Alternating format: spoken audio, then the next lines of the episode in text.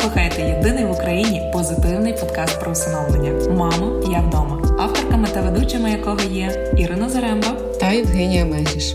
Другий сезон подкасту Мамо, я вдома заради розвитку культури усиновлення та боротьби з сирітством у форматі руйнування міфів. Відкривайте свої серця та двері, слухайте на Spotify, SoundCloud, Google та Apple Podcasts. І традиційно, коли ви думаєте, чи готові усиновити, пам'ятайте, що жодна дитина не була готова залишитися без батьків. Привіт! Ви слухаєте єдиний в Україні позитивний подкаст про усиновлення Мамо, я вдома, авторками та ведучими якого є Ірина Заремба та Євгенія Мегріш. Ми продовжуємо другий сезон нашого подкасту. У цьому вже четвертому випуску, як і в кожному цього сезону, ми розбираємо гостросоціальний стереотип у сфері усиновлення і з'ясовуємо, міф він чи правда. А ми дякуємо Радіо Сковорода за допомогу у розвитку культури усиновлення в Україні. Робимо разом суперважливу справу. Ох, міф, який пропоную обговорити сьогодні, звучить так: у дитячих будинках усі діти сироти. І ти знаєш, я так тяжко зітхнула, тому що дійсно я тільки що подумала про те, що ми розбираємо стереотип, про який навіть я е, майже більше ніж рік тому. Е, мала ну дуже таке туманне уявлення. І дійсно багато людей думає, що усі діти, які опинилися у інтернаті чи у іншому подібному закладі, взагалі не мають батьків чи інших родичів. Усі такі діти мають стати сироти та очікують на своє усиновлення чи мають бути усиновлені. Давай розбиратися, чи дійсно це так зараз в Україні.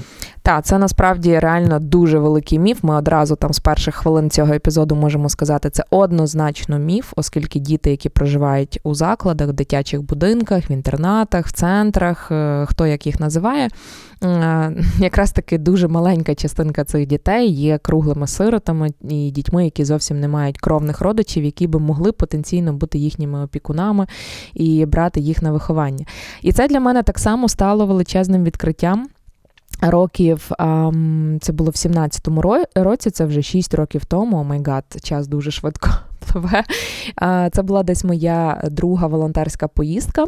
Ми привезли там речі, які діти попросили. Ми з ними проводили час і е, індивідуально спілкувалися. Та? Тобто в такій відкритій кімнаті, величезній, там по, по черзі з кожною дитиною потрошки спілкувалися. І я пам'ятаю, е, для мене теж, тобто я приїжджала, для мене була е, парадигма, що всі ці діти тут, тому що в них немає батьків, в них немає родичів, які е, живі, які можуть чи мали би могти за ними доглядати. І ми спілкуємося з дівчинкою. Знаєш, а я так обережна, я тоді ще дуже мало знала і дуже так обережно спілкувалась, тому я переважно не говорила, я просто дуже уважно слухала дітей. І дівчинка розказує. Ну, от зараз е, там е, я тут, а там якийсь сьогодні, наприклад, там четвер, ну, в п'ятницю я поїду додому. Я така, куди додому? Вона каже: типу, ну там до тата чи до мами, вже деталей не пам'ятаю. Ну, тобто, та, тобто була, був оцей момент, я кажу, а чому ну, та, тобто я навіть не знала, як задати запитання дитині, щоб її якось не травмувати чи не піднімати питання, які є для неї е, складними. І вона, Але вона продовжила, та, тобто діти насправді достатньо такі говірки і дуже відкриті. І в закладах також, як ми з'ясували на минулому епізоді, оскільки там такі ж самі діти, які, які всюди, які люблять говорити і просто хочуть, щоб їх слухали. І вона починає мені розказувати про те, чому вона в цьому закладі, чому вона, як вона на вихідні приїжджає до своїх батьків. І насправді там, типу, з батьками навіть е, немає ніякої проблеми в плані там алкоголю чи залежності. Просто ну там батьки недостатньо там забезпечені, щоб виховувати і делегували цю роль державі і віддали дитину на. Практично постійне проживання в інтернаті, а час від часу забирають її на вихідні додому. І в мене просто, типу, ну, перевернулася свідомість, тому що я така, як? Ну, тобто, та, так можна. Ну, тобто, діти отут от живуть, маючи живих батьків чи інших родичів, які десь там ходять і живуть, і мають теж житло, і щось. Ну, тобто, воно для мене взагалі не складалось. І я, знаєш, в голові зафіксувала цю ситуацію скоріше як якийсь виняток. Ну, мабуть, думаю, таке буває. От. А, І як потім з'ясувалось, коли ми вже почали працювати, коли досліджувати це питання, я почала паралельно працюючи на основній роботі, то я е, я зрозуміла, що окей, е, якщо ми подивимось на статистику Міністерства соціальної політики, я зараз не хочу наводити якісь цифри, тому що знаєш, як як кажуть, що статистика це коханка маніпуляцій, і насправді дуже сумно, коли ми переводимо е, історію кожної дитини в цифри і говоримо цифрами. Там знаєш, оця от ми навіть часто повторюємо там практично там довоєнні цифри 100 тисяч дітей проживають в інтернатах. Ну уяви собі, що за кожною цією цифрою стоїть кожна історія, яка є особлива, доля, унікальна, доля. складна. І це насправді жахливо, коли ми просто переводимо це в цифри і починаємо ними там маніпулювати, якось розказувати і е, і оці всі речі. Але до чого я веду? До того, що там, маючи оцю величезну, е, критичну е, величезну цифру дітей, які проживають в дитячих будинках, дуже маленький відсоток, це є менше половини. І навіть я ну, в районі 20% з того, що публікують е, Мінсоцполітики в своїх статистиках, це і дійсно діти-сироти. Це і дійсно діти, які втратили батьків, батьки загинули, померли. Склалась така ситуація, інших родичів нема. Дитину забирає держава, щоб та дитина не опинилась на вулиці. А решту це діти сімейні, які мають батьків або хоча б одного з батьків. І це страшно ну, це це, так, це, це абсолютно страшно. Е, і ти знаєш, от е, ти сказала, не будемо е, вдаватися до статистики, але дозволь мені це показати, тому що давай, якщо ти знаєш, маєш якісь циферки, давай. Ти знаєш, я маю не дуже актуальні цифри, але я почала шукати просто інформацію, uh-huh. і я стикнулася з цими цифрами. От вони, знаєш, вони дійсно різняться. Тобто не будемо казати, що це якісь точні цифри, uh-huh. якісь прям до міліметру до відсотка, але інформація на 2021 рік, кінець 2021 року. Не будемо брати 22-й, ну, тому що похибки дуже великі, і ми не знаємо, з яких причин могли опинятися. Ну, знаємо загальну причину, але так. опинятися і як е, рахували цих дітей. Але е, що пише стаття ось у 2021 році? 92,3% мають хоча б одного з батьків, і лише 7 7% дітей в інтернатах сироти. Причому дуже багато людей вважають, що дійсно діти або взагалі не мають батьків, або це діти, які мають якісь дійсно дуже суворі вади, і батьки або відмовились, або не можуть з причин того, що діти мають ну дуже серйозні захворювання, за ними доглядати. Але лише 17% з усіх дітей в інституціях мають інвалідність. Тобто усі інші діти це 80 більше більше ніж 80%, це абсолютно звичайні діти, чиї батьки за різних обставин не здатні забезпечити їм гідне піклування і виховувати їх в родині. Тобто це важко уявити, але близько 90% українських дітей в інтернатах це соціальні сироти. Я побачила цей це словосполучення uh-huh, і зрозуміла, uh-huh. що ну от я хочу його навіть е, проговорити, тому що важко уявити, але це так. При живих батьках діти живуть в інституціях. І це факт. Тому мене ці цифри вони мене просто вразили. Навіть хотіла з тобою обговорити, чи дійсно це так, тому що 90 – це майже все. Ну, е, дивись. Е, з тих заклад, та якщо брати, от та це це от є статистика, є якась загальна інформація, є ці десь дитячі будинки. Поки що вони, коли ми говоримо і не стикаємося з цим, це здається, все десь ефемерне, це десь там, не тут. А тепер переходимо на тут. Um, як я вже неодноразово казала, ми зараз з чоловіком проходимо процес усиновлення. Ми приходимо в заклад, в центр, де живе ще наша дитина, оскільки ми закінчуємо юридичний процес і закінчуємо облаштування нашого будинку для того, щоб е, нашого житла для того, щоб прийняти дитину. І ми за цей майже місяць, який ми зараз уже з дитиною знайомимось, кожні два дні ми приїжджаємо на зустріч. Ми спілкуємося з викладачами закладу. Нам дитина розказує про дітей. Жодна в цьому закладі проживає 20 з гаком дітей. Та? Тобто десь ну, там різні вихователі сказали різну цифру, тому я розумію, що вона варіюється. Нехай візьмемо 25 дітей проживає в цьому закладі. Жодна з цих дітей не є сиротами. Жодна. Кожен хоча б одного з батьків має живими. Кожен має хоча б одного якогось кровного родича дальшого, ніж батьки Тому от, от, от і тобі 90%, це навіть не 90%, якщо ми беремо конкретно цей заклад, це і 100%. Діти мають живих батьків. І якщо це хтось розказав, то це ще можна вірити, не вірити. Та? Тобто, це хтось розказує там соціальну історію дитини. Але ми мали досвід. Нас, як уже потенційних усиновлювачів, як людей, з якими дитина встановила контакт, запросили на новорічне свято до дітей. Так, діти в інтернатах роблять так само свято, і вони насправді, особливо ті діти, які мають кровних родичів, чекають, що саме на це свято їхня мама чи їхній тато нарешті з'явиться і побачить, як дитина вивчила вірша і розказала, і, е, і щоб її похвалили, щоб на неї подивилися, щоб за нею за нею захоплювалися. Це просто треба бачити очі цих дітей, коли вони виконують ці вірші, ці пісні. Це це ну, нічим не відрізняється від новорічного свята в школі чи в садку. І відрізняється тільки присутністю батьків. І нас, як потенційних усиновлювачів, запросили на це свято.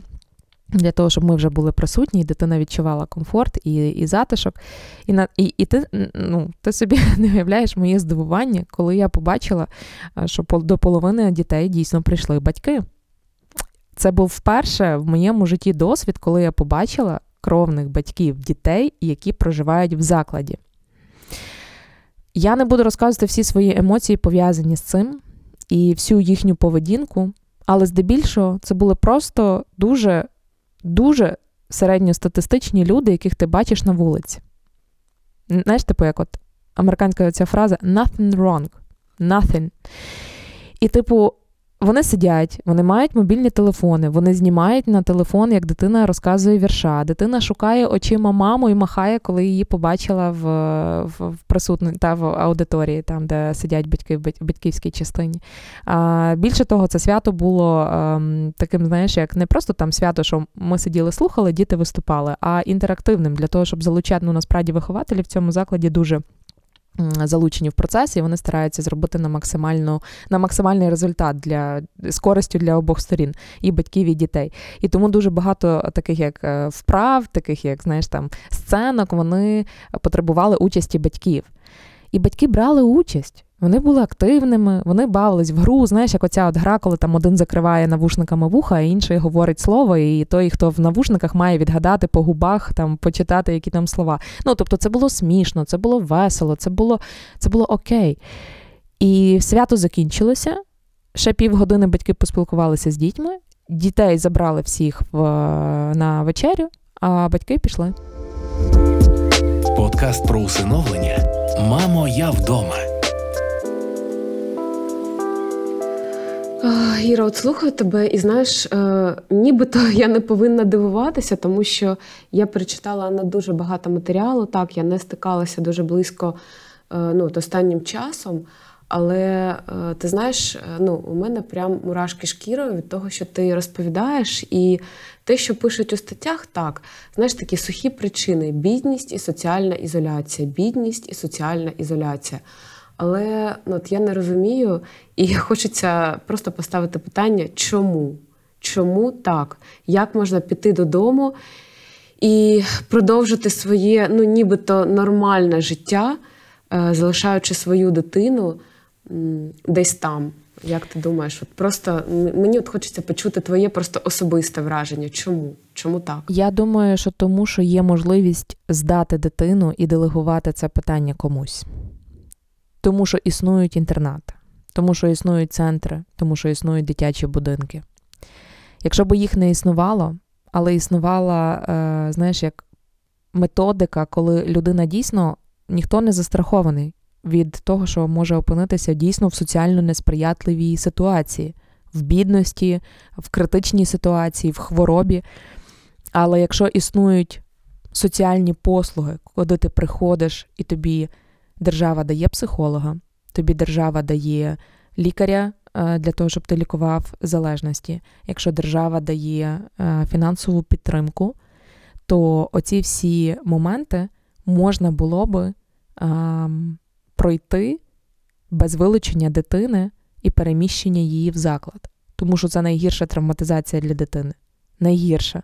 Для це навіть гірше, ніж е, коли дитина спостерігає оці несприятливі соціальні ситуації в сім'ї. тому що єдиний острівок безпеки її рідних її забирають. Тому будь-які батьки, будь-які, навіть найгірші в світі, є найкращими для тої дитини, бо це її батьки, це її сім'я. І от якщо в нас перестануть існувати інтернати, в батьків не буде опції віддати дитину і займатися своїми справами. Чи продов... знаєш, тим більше це ще окей, якщо є ситуація, коли батьки дійсно там, знаєш, е, там дитина проживає в інтернаті, а батьки за той час там працюють і на трьох роботах, ну тому що інакше в них не виходить. Але ж для багатьох це спосіб звільнити свій час і продовжувати свої алковечірки, е, і ще гірші, і ще гірші, та ти розумієш про що я. І от оце, от коли Оце от найгірше, тому що це деградація для особистості, це деградація для цієї сім'ї, і це травмування дитини навіки. Тому що мало ймовірно, що така сім'я викарабкається і навернеться, і забере свою дитину і продовжить її виховання.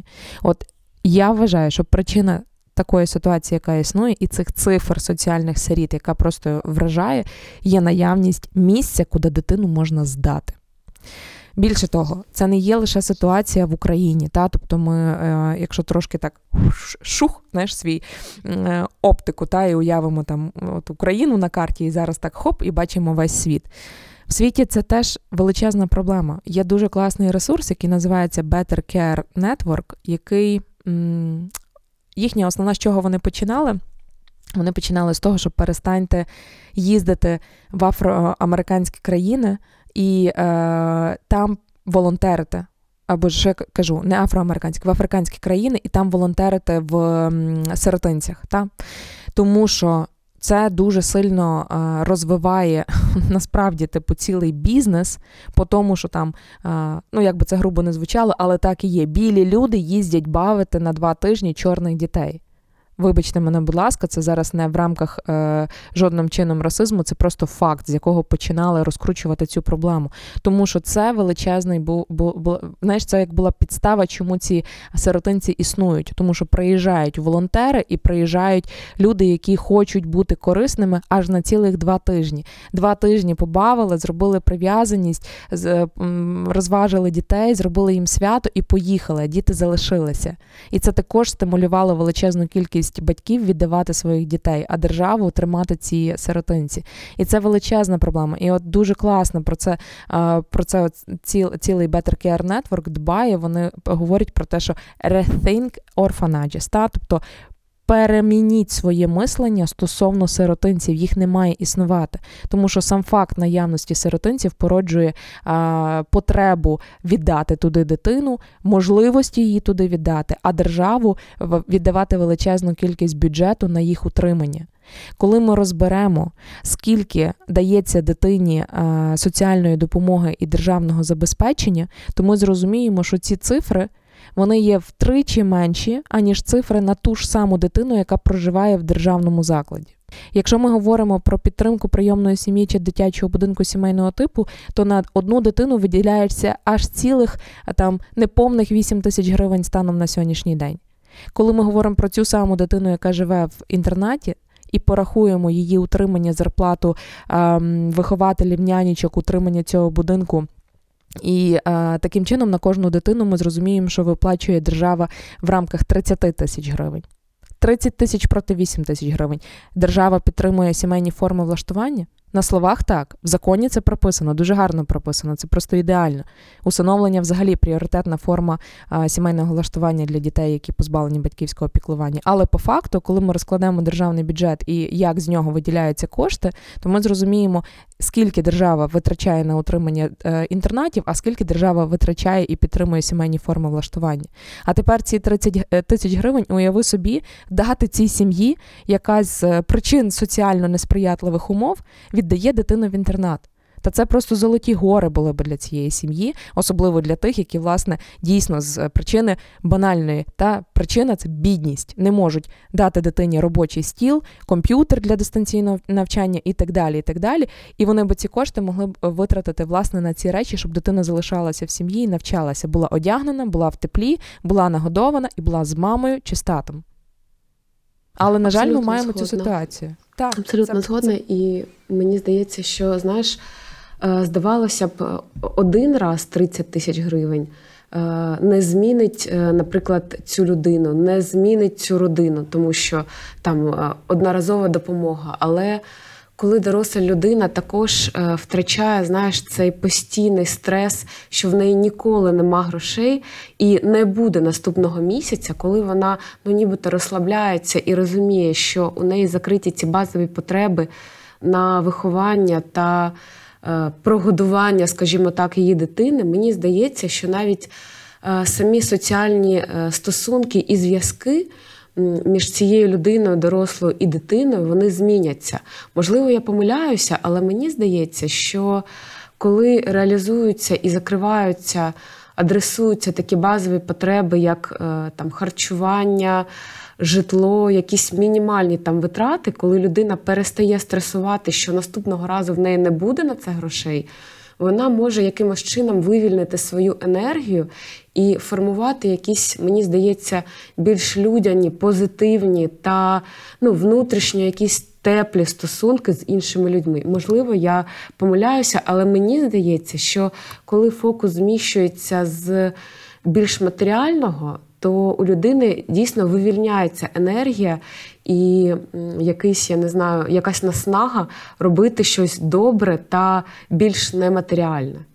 Та ні, звичайно, не помиляєшся, тому що е, слухай, ну важко бути добрим, хорошим і дбати про інших, коли ти сам е, холодний, голодний і злий. Ну, та, тобто, це е, знаєш, коли летиш в літаку, і тобі кажуть, спочатку одягніть маску на себе, а тоді одягніть маску е, своїй дитині чи там літній людині, яка сидить з вами поруч. Ти спочатку маєш бути сам в ресурсі, щоб давати ресурс іншим. І звичайно, що якщо б була така зміна фокусу, дійсно фактична, не деклар... знаєш, не декларувати, що ми тут, е, звичайно, всі підтримуємо сімейні форми, ми підтримуємо усиновлення, але от інтернату на дитину 30 тисяч. а прийомній сім'ї, яка бере дитину на тобі там 7,5 тисяч. Знаєш, ну то ну. Це ж, а, і більше того, та в інтернаті типу за за житло ніхто не платить, а ти приймаєш і робиш прийомну сім'ю чи усиновлюєш на території своїй. Ти ще маєш Свої. подбати про це житло.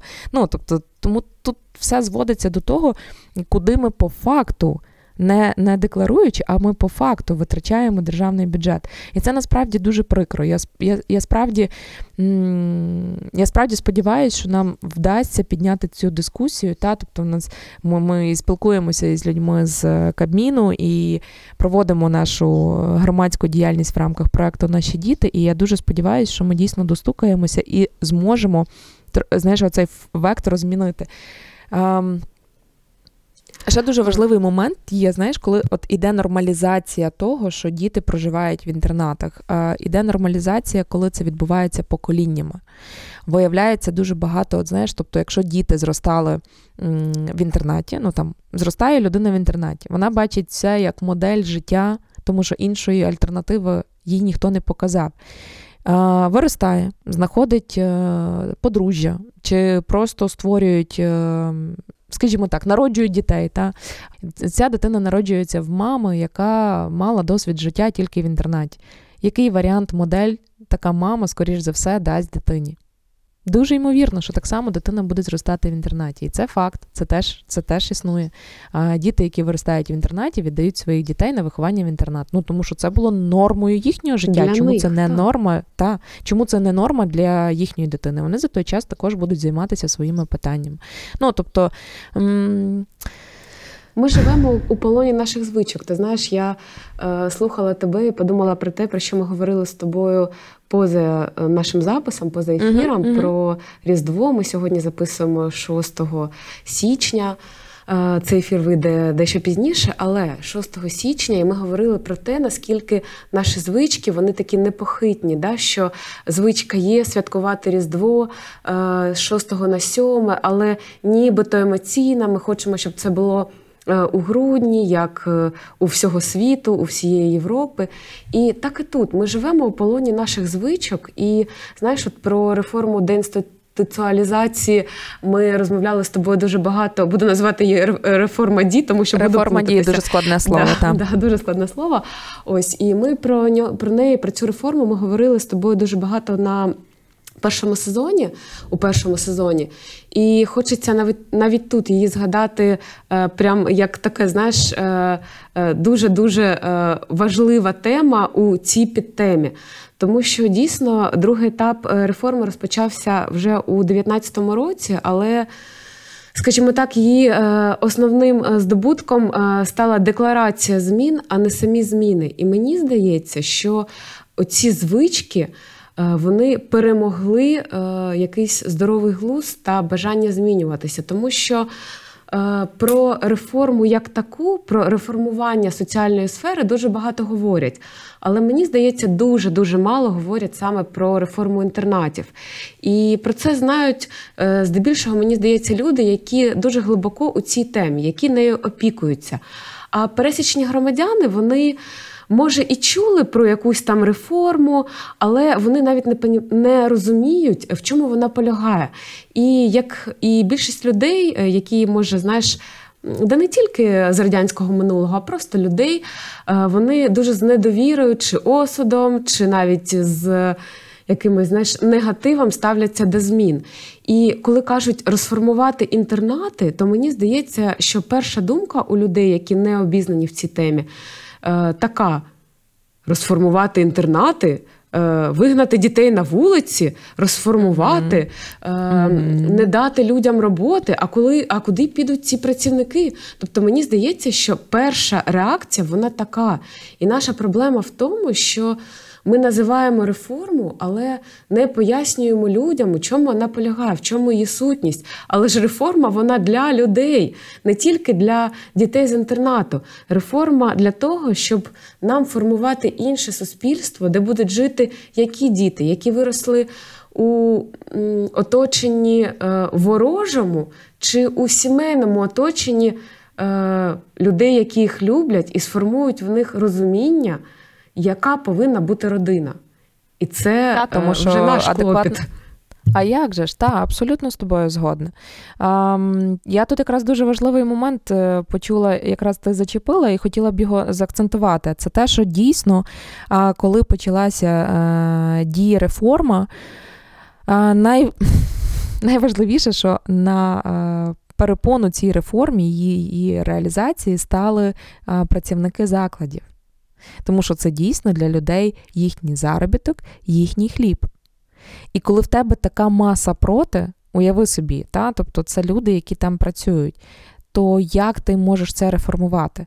От уявимо собі якусь громаду, невеличку, та? тобто територіальну громаду, на території якої знаходиться один заклад.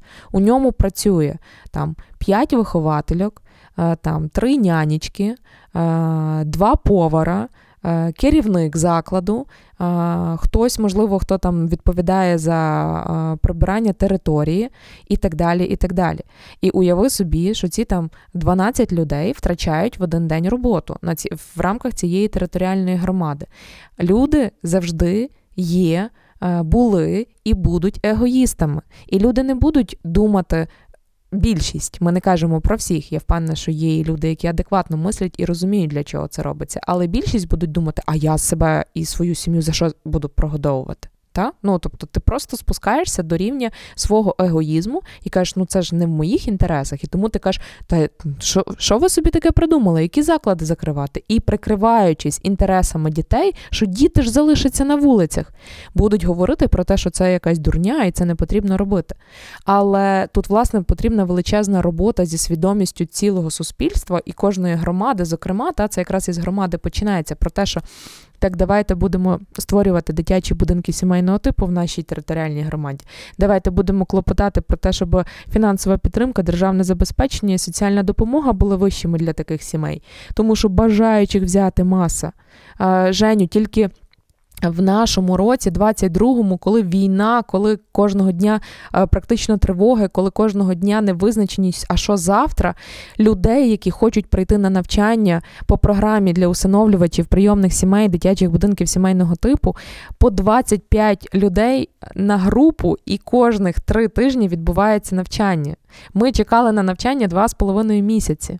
Черга. Черга з людей, бажаючи є, і це без без якихось додаткових, знаєш, як е, консультативних е, моментів з боку держави цих громадян. Це просто свідомість так людей наших працює, тому що наші громадяни, наші люди це просто безмежні, якісь безмежно круті люди, на яких тримається ця держава. Тому вона і буде жити вічно, я в цьому впевнена.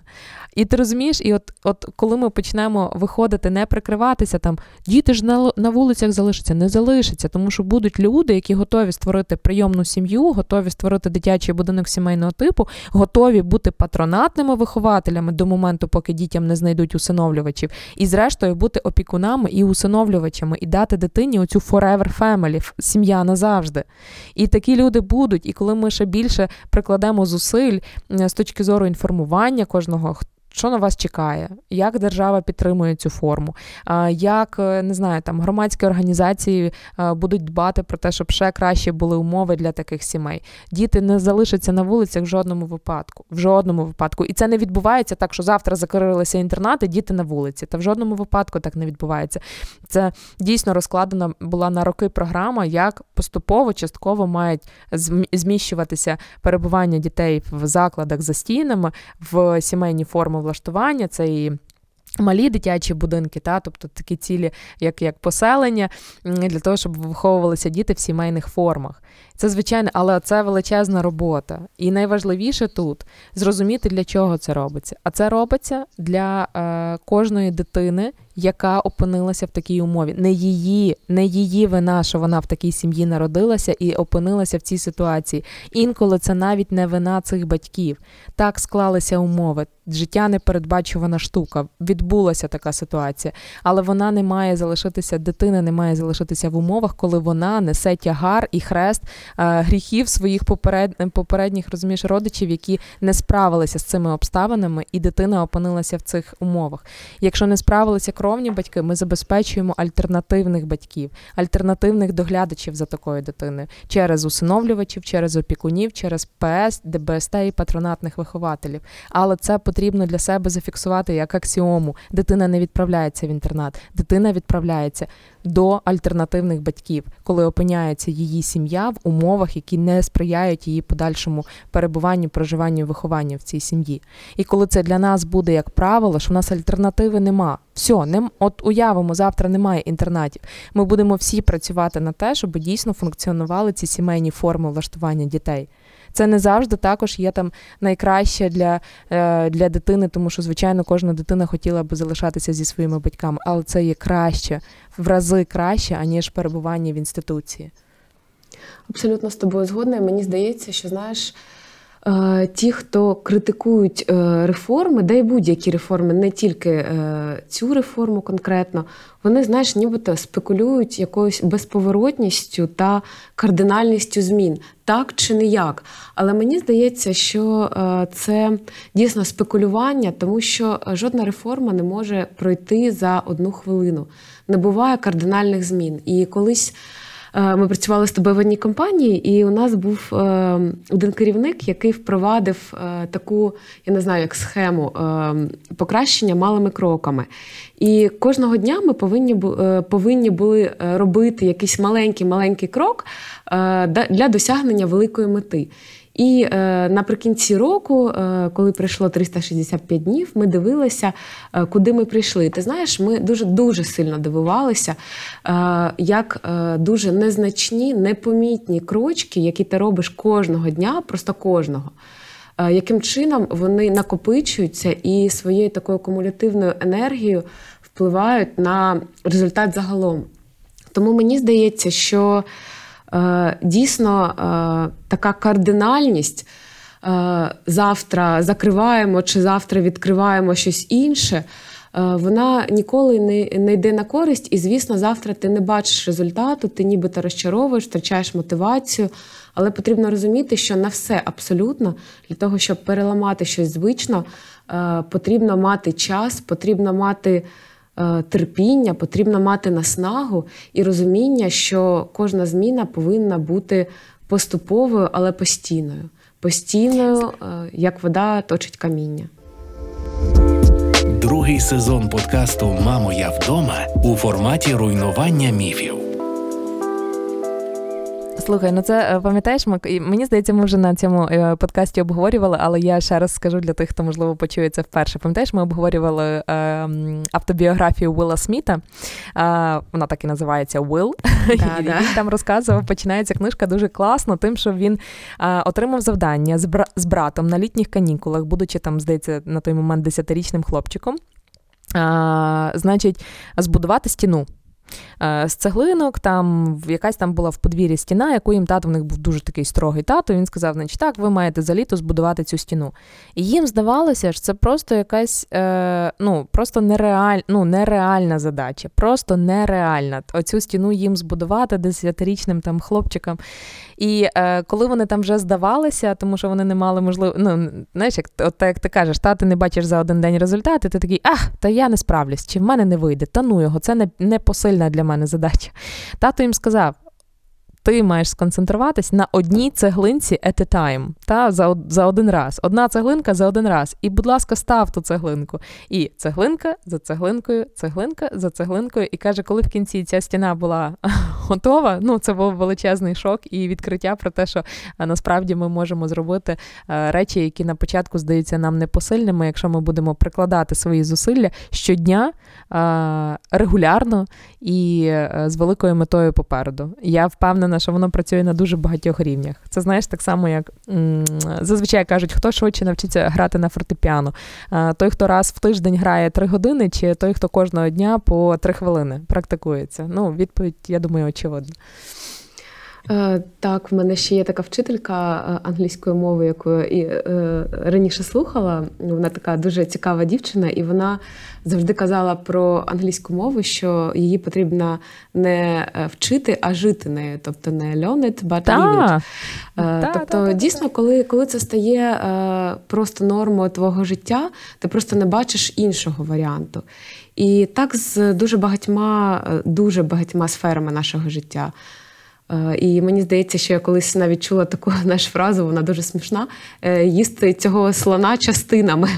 Щось Так, таке да-да-да-да. неосяжне. Та-та-та. Так, Мгм, мгм. просто от щось неосяжне, просто брати частинками, і ти здолаєш. Ти не помітиш, але ти здолаєш.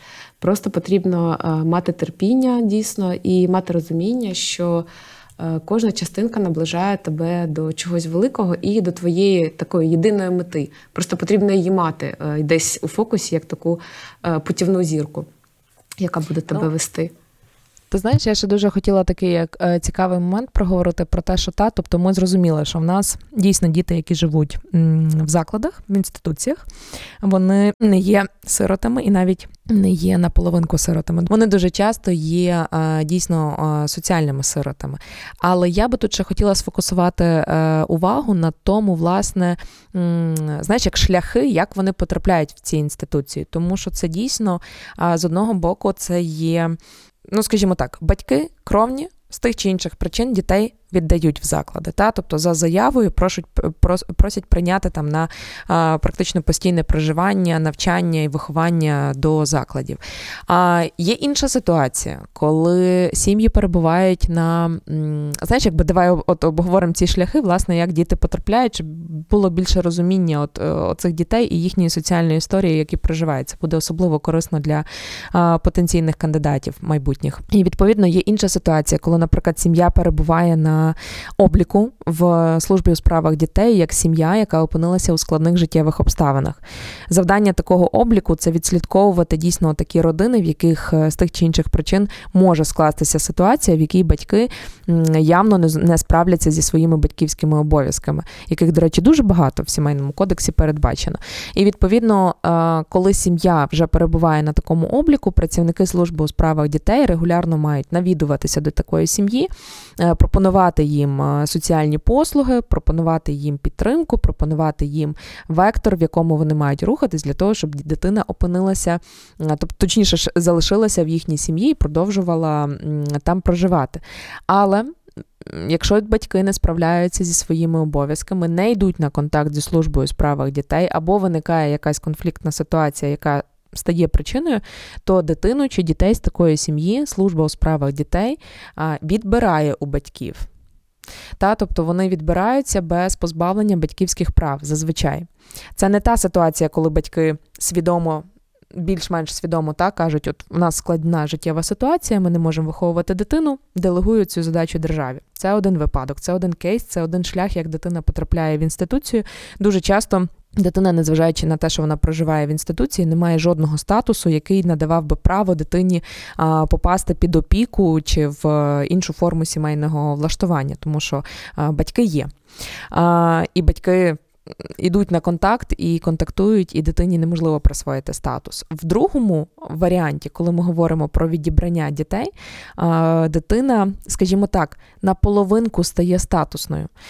Що це означає? Якщо дитину відібрали, у батьків, але зазвичай служба не одразу позбавляють їх батьківського батьківських прав стосовно такої дитини. Чому? Тому що завжди це і українське законодавство, і міжнародне законодавство працює таким чином, що дитина має залишатися зі своїми кровними батьками.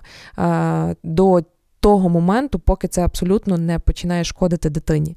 І відповідно завжди служби м, мають умовно дають умовно рік для батьків виправитись, і поки дитина проживає цей рік в закладі, батьки мають Два варіанти: або вони виправляються і діти повертаються в їхні сім'ї, або вони на це забивають дуже е, сильно, і дитина залишається в цьому закладі. І тоді служба у справах дітей е, знову йде до суду і знову ініціює тільки вже інший процес це власне позбавлення батьківських прав.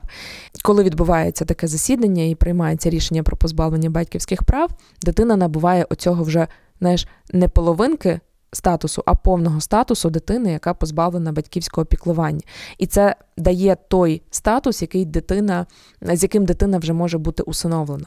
Тому дуже часто, коли ти прийдеш до будь-якого закладу і ти бачиш дітей, далеко не кожен може навіть попасти під опіку через те, що в них немає статусу, або в них оцей статус на половинку. Тут дуже важливий момент, тому що ти, як усиновлювач, можеш а, прийняти в свою сім'ю тільки дитину з оцим повним статусом: це статус дитини-сироти або дитини позбавленої батьківського піклування. Ну, є ще третій варіант, коли батьки дають письмову згоду, кровні батьки на усиновлення, але я таких кейсів на практиці не зустрічала. І, власне, до цього моменту дитина в закладі перебуває досить довго.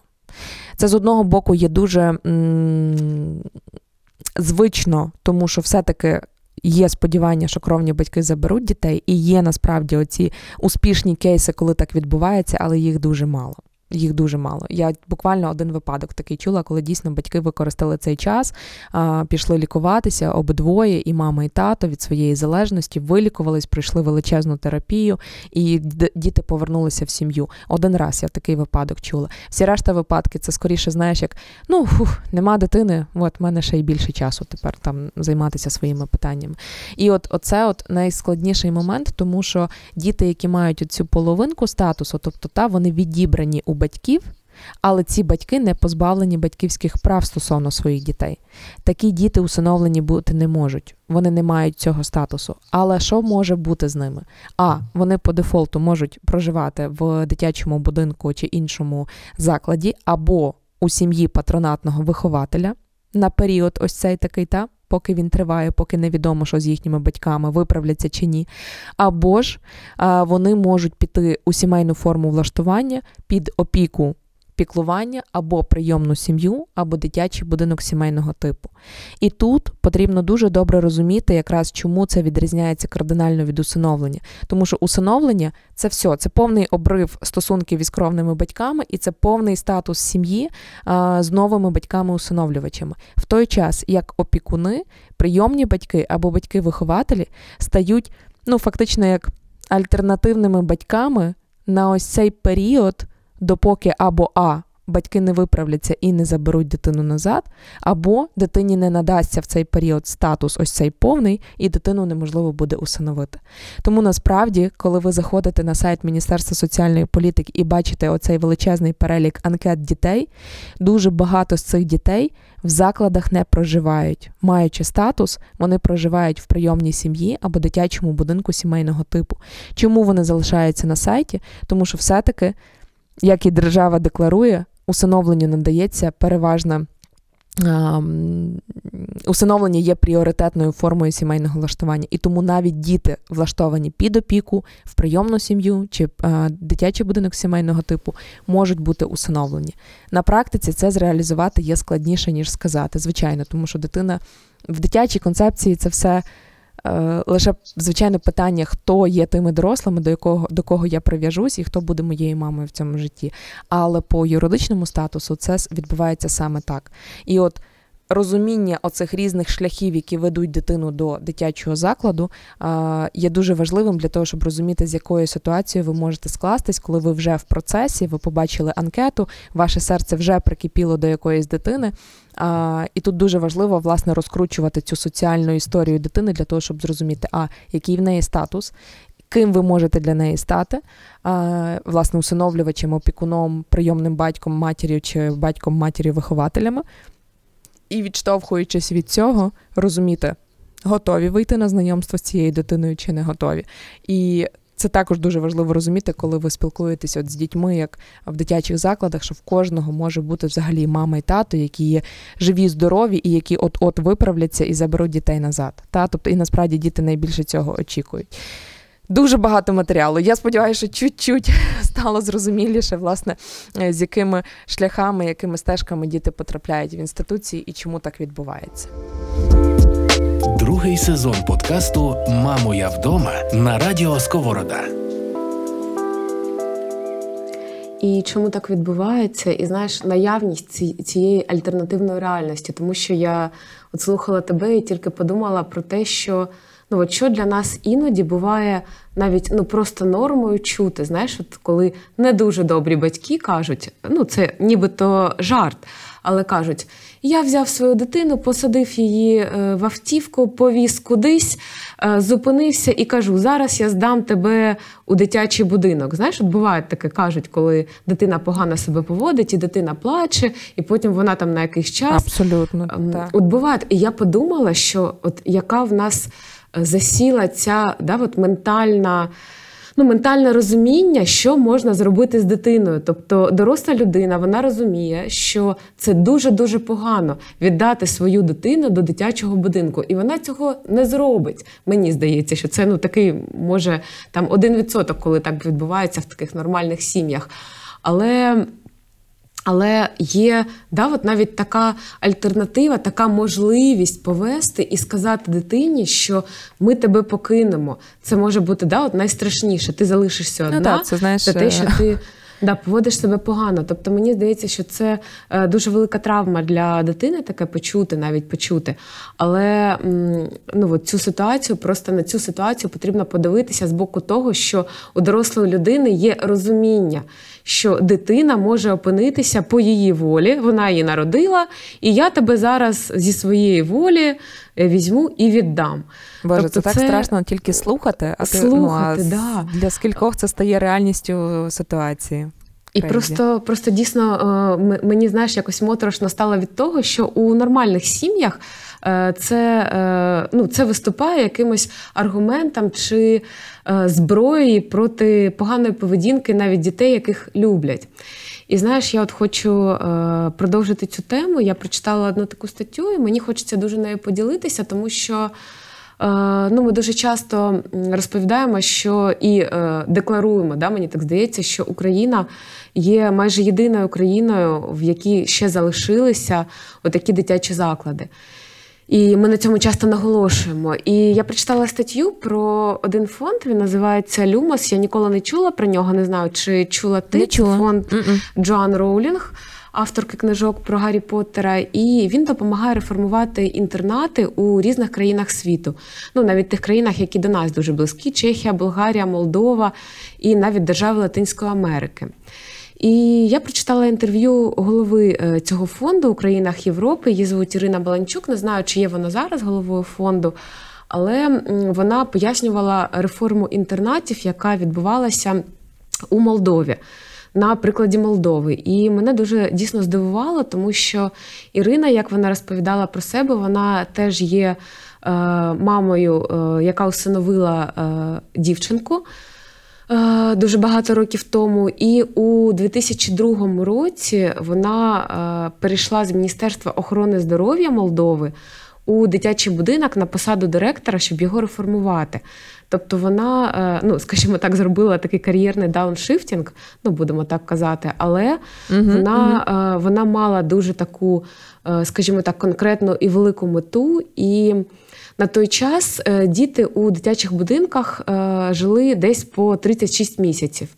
І через 4 роки е, вона перерахувала ці цифри, і після того, як реформа розпочалася, вони не жили більше ніж по 10 місяців.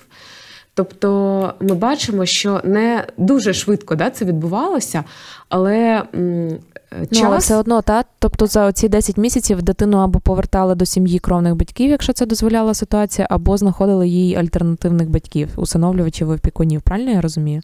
Е, Так, так, але е, ця реформа вона передбачала дуже багато кроків, і в першу чергу в інтернатах було створено підрозділи справ дитини і реінтеграції в сім'ю. Тобто дійсно працювали юрист, психо, психолог, е, соціальні працівники. Тобто, давай подивимося, соціальні працівники, хто це? Це можуть бути саме ті люди, які працюють у дитячих будинках, які знають, знають ці причини, чому діти опиняються у цих дитячих будинках, які знають причини батьків, які знають самих батьків, які знають дітей. І е, вони не опиралися і е, не, скажімо так, пропагандували. Е, Продовження життя цих дитячих будинків, а навпаки, вони їздили, шукали біологічних е, батьків, біологічні родини, не тільки просто кровних батьків, а інших родичів, працювали з ними, щоб повернути малюків у, родини. І ось вона е, надає такі цифри, що багато дітей е, почали повертатися додому, і е, з 200 ліжечок поступово залишилося 100. І потім вони почали працювати не тільки з цього боку, а ще ми таки не назвали з тобою шлях, коли діти попадають у дитячі заклади чи е, заклади охорони здоров'я. Це коли саме у пологовому будинку якісь е, дівчата чи жінки, які не очікували на свою вагітність, да, і не були готові до дітей, е, віддають дітей відразу. І е, вони почали працювати саме з пологовими будинками, почали визначати жінок, які потенційно можуть відмовитися від дітей, і працювати з ними ще на цьому етапі. Тобто, не коли жінка вже отримала величезний стрес, да, коли вона народила дитину, коли вона має е, не тільки психологічний, але фізіологічний, гормональний е, стрес, коли її, ну скажімо так, розум затуманений е, фізіологічно, а працюють з нею е, певний період. І вони отримали дуже е, теж класний крутий ефект. І дуже багато жінок е, відмовилися від свого такого первинного розуміння свого майбутнього. Вони не віддавали своїх дітей, а залишали їх у себе. Тобто вони тобто працювали вони власне працювали на те, щоб е, мама біологічна не відмовлялася від дитини, а не на те, щоб дити... вона відразу там віддавала дитину на усиновлення, як це ми обговорювали та, в одному з варіантів, який е, є досить теж популярний стосовно усиновлення. А, власне, на, на те, щоб мама не відмовлялася від дитини, працювали, так? Так, так. Тобто це була підтримка з різних абсолютно напрямків, і підтримка була, от як ми з тобою казали, не підтримка, коли вже сталося, а превентивна дія, превентивний захід, коли ти розумієш, що може статися щось погане, і ти е, ну, робиш крок вперед, попереду е, цієї ситуації. і не дозволяєш їй статися. І у цьому інтерв'ю теж е, ти знаєш, я дуже е, прям підкреслила для себе е, ну, думку, е, яку казала е, ця м, заснови, ну, засновниця, а директорка фонду. Вона казала: не впускати нових дітей в інтернати. Як би боляче це не було, як би дивно це не звучало. Діти не будуть залишатися на вулиці, знайдуться інші шляхи. Це знаєш, як вода, яка е, коли е, у десь горах тече і не може знайти собі місця, де їй вийти, колись вона його знаходить.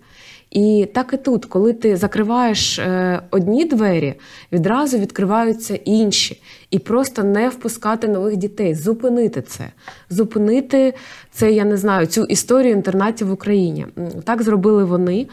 Е, Також не зробили це за один день, за один крок. От я- навіть сказала там да, ці цифри там. е, 36 місяців, 10 місяців, 4 роки. Це величезний шлях 4 роки, але це результат через 4 роки. І Але дійсно це нічого в порівнянні з тим, скільки вже існують інтернати в нашій країні. Так, Е, так. Ну слухай, це, це ще взагалі дуже дуже перспективно. А Ми можемо залишити правда лінки на ці всі статті, ресурси, які ти ще не розказала. Це неймовірно цікаво. Я вже собі все загуглила, повідкривала а, вкладочки, але я думаю, що буде дуже корисно, якщо ми під описом до цього епізоду залишимо лінки для тих, хто зацікавиться почитати ще детальніше. Залишимо. І мені здається, буде цік- цікаво навіть почитати е, не тільки про Молдову. Це знаєш, так, таке було велике інтерв'ю, і воно мене зачепило, тому що воно, знаєш, такими е, ну просто. Чоловіческими словами, е, дуже зрозумілими, не, не для юристів, не для міністерства, а просто для людей розповідала про те, як було розроблено план, як надавалися послуги, як люди отримували реально допомогу, підтримку, не просто діти, е, знаєш, відірвано від родини, отримували підтримку матеріальну, як ми з тобою говорили на нашому минулому епізоді, е, які, знаєш, цукерки чи якийсь одяг, е, таке щось відірване від життя і від реальності. Вони отримували комплексну допомогу, яка була направлена не на те, щоб вони вижили, а на те, щоб вони вижили у родинах. Тобто, знаєш, е, не потрібно мислити якимись е, половинними. е, Діями та аргументами, знаєш, як бувають у нас реформи у сфері у сфері освіти, наприклад, знаєш, ми змінили щось у сфері освіти, назвали інститут університетом, але ну, заклад залишився тим же, і там, наприклад, якість навчання залишилася тією ж. Е, Тут е, ну, такі, скажімо так, е, вуалювання не подіють ніяким чином. Тому тут потрібно або діяти якось кардинально, можливо, болюче е, буде там на перших порах, але е, це дійсно дасть результат, це дасть буст величезний для усього суспільства і для Це- усієї це- історії. А, то слухайте, зараз в Молдові е, ну, вже теж немає взагалі ем, дитячих будинків. Е, Ти знаєш, ця стаття була е, 2002-4 року, ні, не 4-го, Мгм, мабуть, мгм. 6-7. Угу, І е, давай от навіть собі завдання таке домашнє зробимо і подивимось. Я от хотіла б навіть подивитися, я не встигла подивитися Що них зараз? результати цього фонду. Да. І я думаю, в них є їх офіційні такі здобутки щодо різних країн. І давай навіть собі домашнє завдання таке зробимо і наступного разу просто поділимося. Е, які є здобутки у інших країн, країн, за який термін їм вдалося отримати такі е, ну, е, результати, які можна пощупати і відчути? Угу, угу. Я знаю, що в Румунії там от власне була ситуація, коли вони просто вирішили все цього року ми закриваємо всі інтернати. Воно теж мало свої е, недоліки в такому різкому е, знаєш, зміні вектору е, соціальної роботи, але тим не менше та. Тим не менше, вони просто раз і назавжди прийняли це рішення. Давай подивимося дійсно, знаєш, як е, скільки в середньому займає зайняло країнам, які побороли наявність інституцій до і перейшли повністю до сімейних форм. Насправді можна взяти навіть за основу е, ту ж UK, Великобританію, тому що вони свого часу вони не мали радянщини, але вони теж свого часу мали дуже багато. Сиротинців, і а, на сьогоднішній день, звісно, це там спадщина, тільки не спадщина, а навпаки, це тільки е, згадка, і цілком повністю замінено фостер кер ситуації, коли передають дітей до фостер батьків. Та? Тобто це якраз є е, альтернатива. Це і в, на, в нашій країні теж така є форма, і вона називається патронат. І власне це теж можна взяти як за основу, от як інші країни, зовсім інші, та не пострадянські. е, Побороли цю систему, і е, скільки часу їм це зайняло, і можливо навіть для себе зрозуміти екшн план, з чого ми можемо починати, де ми є зараз, що в нас є, і що і які кроки подальші потрібно зробити, і скільки це часу може зайняти. Ну так, і знаєш, е, класно розуміти, класно дивитися на приклад, який спрацював. Тому що якщо ти розумієш, що це вдалося комусь, то це абсолютно надає таку, таку впевненість і такий спокій, що це вдасться і нам.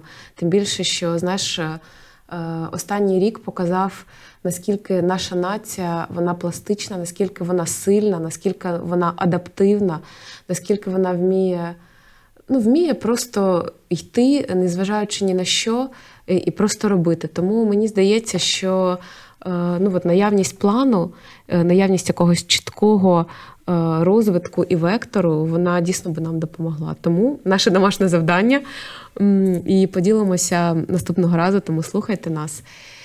А я дякую тобі да, за дискусію дякую, сьогодні. Дякую, вона була дуже така інформативна, і мені здається, сьогодні позитивна. Ми завершуємо завершуємо на позитивній такій ноті. Так, ну слухай, коли ми говоримо про позитивний подкаст, ми ж не кажемо, що ми тут будемо рожеві окуляри розказувати і розказувати тільки про е, фантастичні історії усиновлення і як діти стали стівами Джобсами. Ні, це більше про те, що ми простими словами говоримо про складні речі. Про і, і не з точки, знаєш, найгірше, найгірше, що я не люблю в цій в цій темі, це коли люди приходять і говорять з точки зору жалості. Та? Тобто, от мені так жаль цих діток, мені так сумно про них, і ми всі маємо бути людьми з величезним серцем, щоб почати цим займатися. Фігня, давайте почати робити навіть ну, з точки зору любові до цих дітей, до своєї країни, тому що ці діти, щасливі ці діти, будуть е, створювати щасливу країну.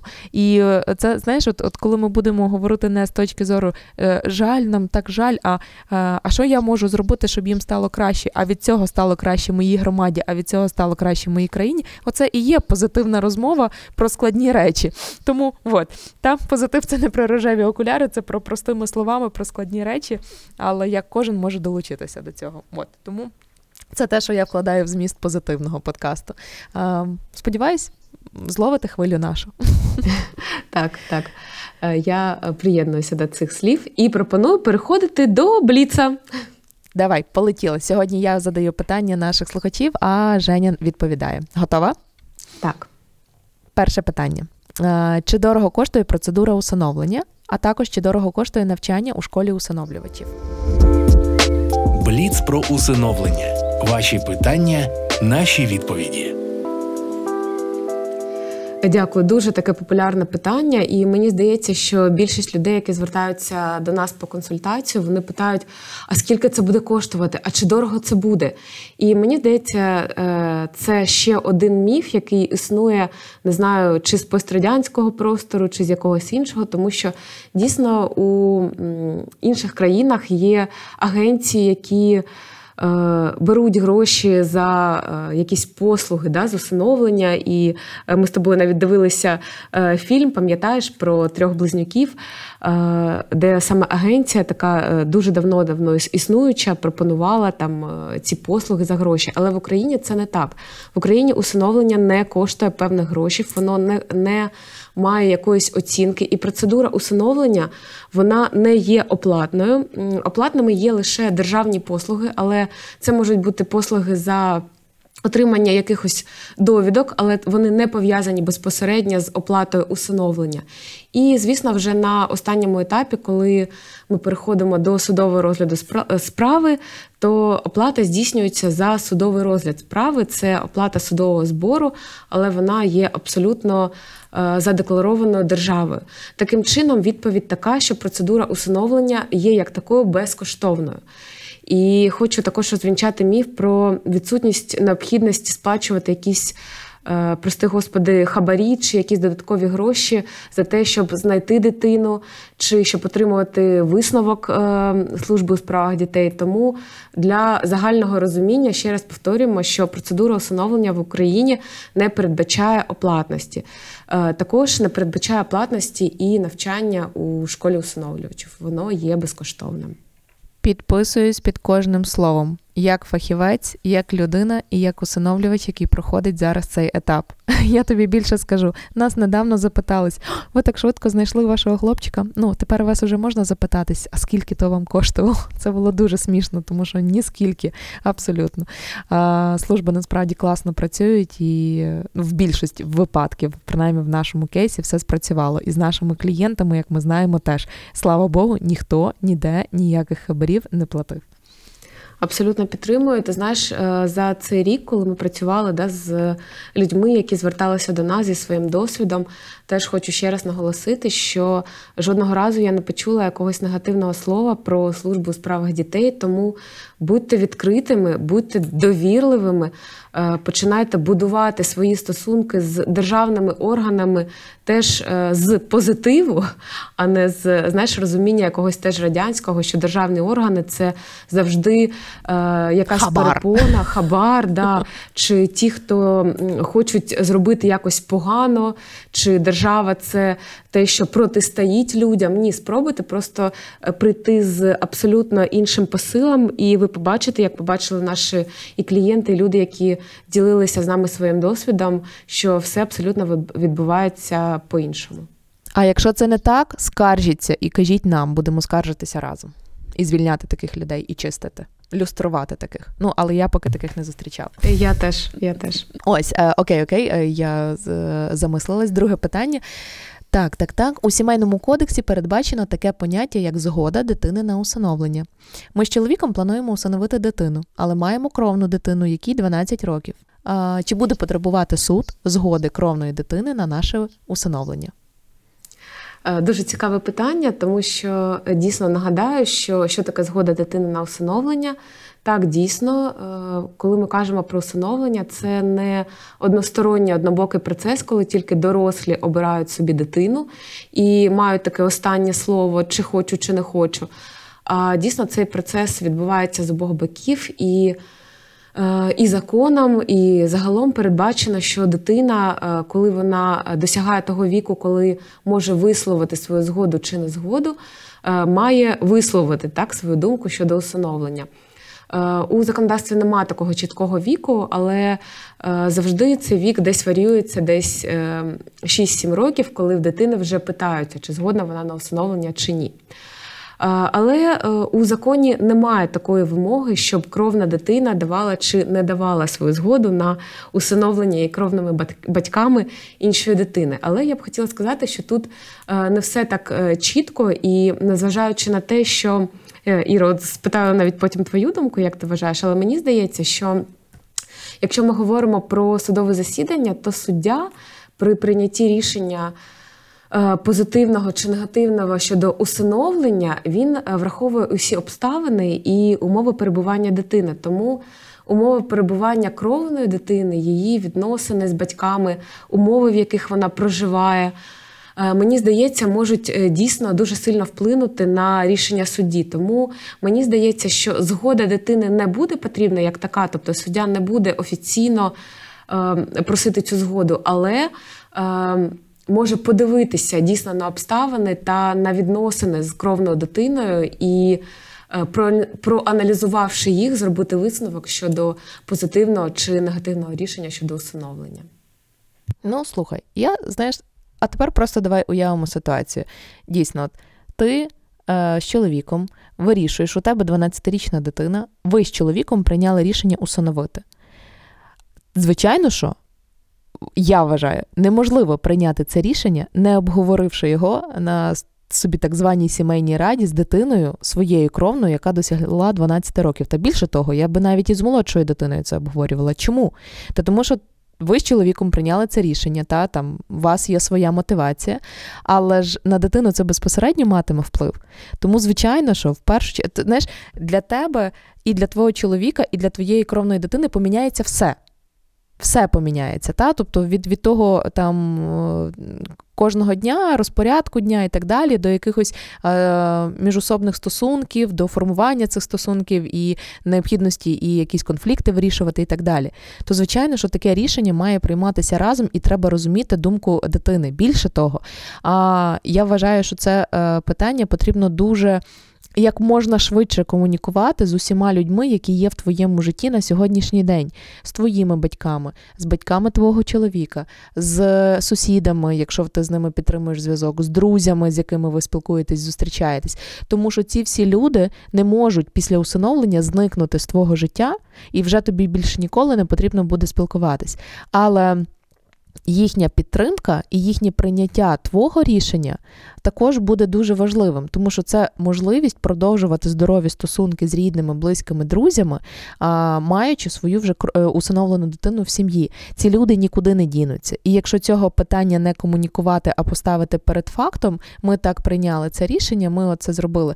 Так, звичайно, можна зробити. Але чи вийде з цього щось добре? Ну, мало ймовірно. Та? Тому тут дуже важливо розуміти, де хто, і комунікувати яком, як можна раніше це питання, тому що потім на практиці може виникати просто банальне нерозуміння людьми твого рішення, а від, від цього псування стосунків один з одним. І ніхто від цього не хоче постраждати, бо ти ж не хочеш потім а, свідомо чи несвідомо звинувачувати свою а, усиновлену дитину з тим, що з тобою перестали спілкуватися твої друзі. Ну, чи там батьки. Ну, та, тобто ти, ти хочеш, е, якщо хоча б не 100% прийняття, то поваги до свого рішення а, і заздалегідь комунікації, щоб це не стало величезним сюрпризом, гарним чи негарним для всіх, а тим більше для твоїх членів сім'ї, які з тобою проживають у квартирі. Тому це просто а, це не стільки тут навіть про вимоги законодавства, скільки про м, завчасність комунікації з кожним, хто а, так чи інакше опиниться в цій ситуації долученим до неї. Абсолютно з тобою згодна. І знаєш, таке там додам останнє речення, мабуть, як е, таку паралель, що е, дійсно це не питання о площині суду. Але е, коли жінка, а ми завжди кажемо, що усиновлення це просто спосіб поповнити свою родину, е, такий же, мабуть, як і е, бажання народити дитину біологічним шляхом. І е, дійсно, коли е, жінка вагітніє, то вона готує свою там да, дорослу дитину до того, що в тебе з'явиться братик чи сестричка. Тому мені здається, тут абсолютно ідентична аналогія, яку потрібно використовувати. Дуже круто, так, та, згодна, згодна. Підписуюсь під кожним реченням. А, так, останнє наше питання на сьогодні. Фабула задачки об'ємна, тому слухаємо. Отже, справа про усиновлення. У документах, які готуємо до суду, є висновок психолога, що нам рекомендовано усиновити дівчинку до 5 років. По факту, ми знайшли хлопчика 8 років. Пройшли усі процедури, отримали позитивний висновок служби у справах дітей про доцільність усиновлення. А, підготували документи до суду, але тепер переживаємо, чи може висновок психолога вплинути на рішення суду негативно. Е, Так, давайте розбиратися. Цікава задачка. Е, Давайте поділимо наш процес на два етапи. Да? Це е, те, про що ми розмовляли у першому сезоні. Послухайте нас, якщо ви не чули цього епізоду. Але умовно да, можна процедуру усиновлення розділити на досудовий етап і вже такий судовий етап після судовий, коли отримується рішення про усиновлення, рішення суду. І от е, досудовий етап він має своєю такою путівною зіркою, як я казала сьогодні, отримання е, висновку е, служби у справах дітей про ну, позитивного висновку да, про те, що люди можуть бути усиновлювачами. Так от на цьому до цього етапу люди дійсно спілкуються з психологом.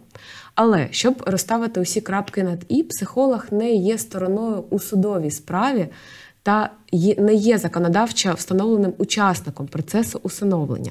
І це також зазначено. І можна передивитися, якщо ми дивимося на законодавство у постанові Кабінету міністрів України 905. Це такий е, один з основних да, основ- основоположних документів, якими ми керуємося при е, розгляді справ про усиновлення. І дійсно висновки психолога вони е, мають місце, але вони мають е, рекомендаційний характер і не несуть юридичних наслідків. Тому, е, коли ми дивимося на перелік документів, які встановлені законодавчо, то цей перелік містить лише посилання на висновок служби у справах дітей.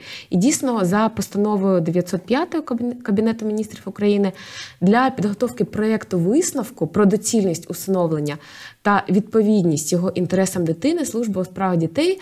Вона перевіряє і аналізує е, велику кількість документів.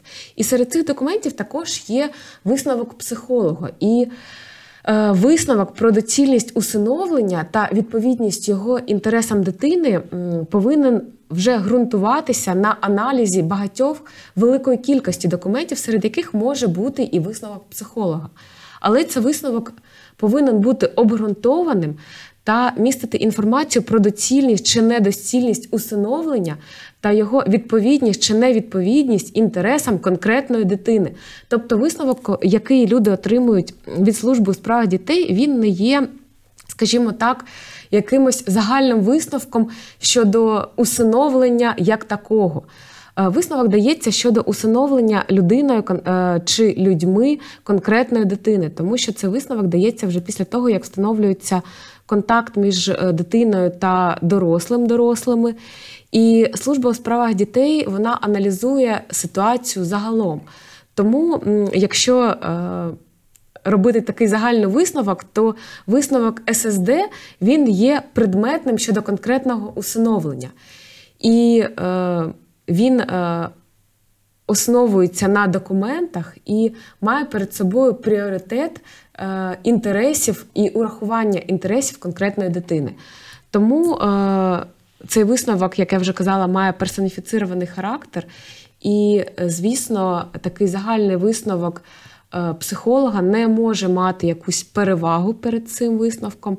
І суд е, при аналізі своїх документів керується, звісно, е, більш за все основним документом, висновком е, служби у справах дітей. І дійсно, мені здається, переживати нема чого. І висновок психолога, який має рекомендаційний характер, не може мати переваги та не може стати.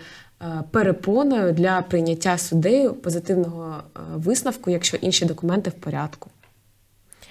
Цілком згодна. В мене, знаєш, тут до цієї ситуації більше навіть е, я впевнена, в клієнтів все буде в порядку е, в цих людей, тому що насправді типу, та е, висновок про доцільність усиновлення цими людьми цієї дитини має значення. У мене більше питання до людей, які готували рекомендації. Якого з якого щастя в цих документах написано стать дитини? Що це взагалі таке? Яка різниця, хлопчик чи дівчинка? Ну тобто, мені здається, що це настільки мало людей, які в цьому ну, мені я, я принаймні з моїх спостережень, для яких стать має аж таке величезне значення. А, І це насправді стало для мене теж дуже сильним здивуванням, тому що ти. М- коли заповнюєш заявку на усиновлення онлайн через портал Дія, в тебе є один з кроків це обрати стать. І там є два варіанти хлопчик або дівчинка. Чесно, ми дали зворотній зв'язок для того, щоб там поставили опцію третю. Немає значення. Та, Тому що це дійсно дуже складно. От ми на етапі, коли ми йшли. Подавати документи, збирати документи, йшли на навчання і навіть закінчили навчання, і навіть почали пошук дитини. Ми для нас абсолютно не було значення, чи це дівчинка, чи це хлопчик. Тому на для мене це дуже велика е, така, знаєш, як якась дурна несподіванка, чому в цих рекомендаціях взагалі була зазначена стать. Вік так, вік я згодна, тому що тут є свої нюанси по віку. А от стать це, звичайно, дуже дивно. Що можна усиновити вам дівчинку, але хлопчика вам не можна усиновити. Чому? Ну да, да. Мені теж здається, що на Таких речей просто не має там бути. Та. Ну, Тобто це має бути просто дитину віком до там, від і до. Ну, та Оце, от будуть правильно складені рекомендації. Тому це на замітку тим, хто складають рекомендації, або тим, хто їх забирають. Якщо у вас таке в рекомендаціях є, попросіть працівників, фахівців служби у справах, ой, центру соціальних служб, просто вам переписати ці рекомендації і без прив'язки до статі їх зробити. Ну так, тому що всесвіт нібито не питає у майбутніх батьків е, хлопчик чи дівчинка. Це, Це завжди лотерея. Тому мені ну. Та, ну, слухай, ні, ну звичайно, ти завжди там я завжди мріяла дівчинку, чи там я завжди мріяла хлопчика, але зрештою, хто вийде, того й полюбиш. А, У нас така в родині е, фраза є, а, яку ми дуже-дуже любимо, і коли хтось там завагітніє або там очікує дитину, то ми завжди кажемо: знаєш, слухай, яка різниця, а, хто народиться? Головне, щоб дівчинка здоровою була. Розумієш, там, десь там десь там підсвідомо, та це це от е, це фраза моєї хресної була, і це от вона вже в нас поколіннями триває, тому що ну насправді типу підсвідомо ти дійсно можливо там маєш якісь е, преференції, але насправді, коли ти стикаєшся, особливо в процесі усиновлення з якоїсь історії, якоїсь дитини, стать це, мабуть, майже останнє, що ти будеш брати до уваги. Хоча, можливо, я помиляюсь, можливо, в когось буде дуже сильна інша думка. Напишіть нам про це, буде цікаво послухати. Але в рекомендаціях хай вам таке не пишуть, бо буде така Так. от хвилювання на етапі судового процесу. Е, Я вже починаю захрипати. Е, Пропоную прощатися з нашими улюбленими Добре, слухачами добре, добре. Тоді кажу і таку нашу всіх. е, фразу, що наш бліц на сьогодні завершено офіційно, і це означає, що і наш випуск добігає кінця. Дякуємо, що слухали і відкривали своє серце цій важливій темі. І традиційно, коли ви думаєте, чи готові усиновити, пам'ятайте, що жодна дитина не була готова залишитися без батьків. Мама, я дома. Тата. Мама, дома. Мам, я вдома. Привіт! Ви слухаєте єдиний в Україні позитивний подкаст про усиновлення Мамо, я вдома, авторками та ведучими якого є Ірина Заремба, Та Євгенія Межіш. Другий сезон подкасту Мамо, я вдома заради розвитку культури усиновлення та боротьби з сирітством у форматі руйнування міфів. Відкривайте свої серця та двері, слухайте на Spotify, SoundCloud, Google та Apple Podcasts. І традиційно, коли ви думаєте, чи готові усиновити, пам'ятайте, що жодна дитина не була готова залишитися без батьків.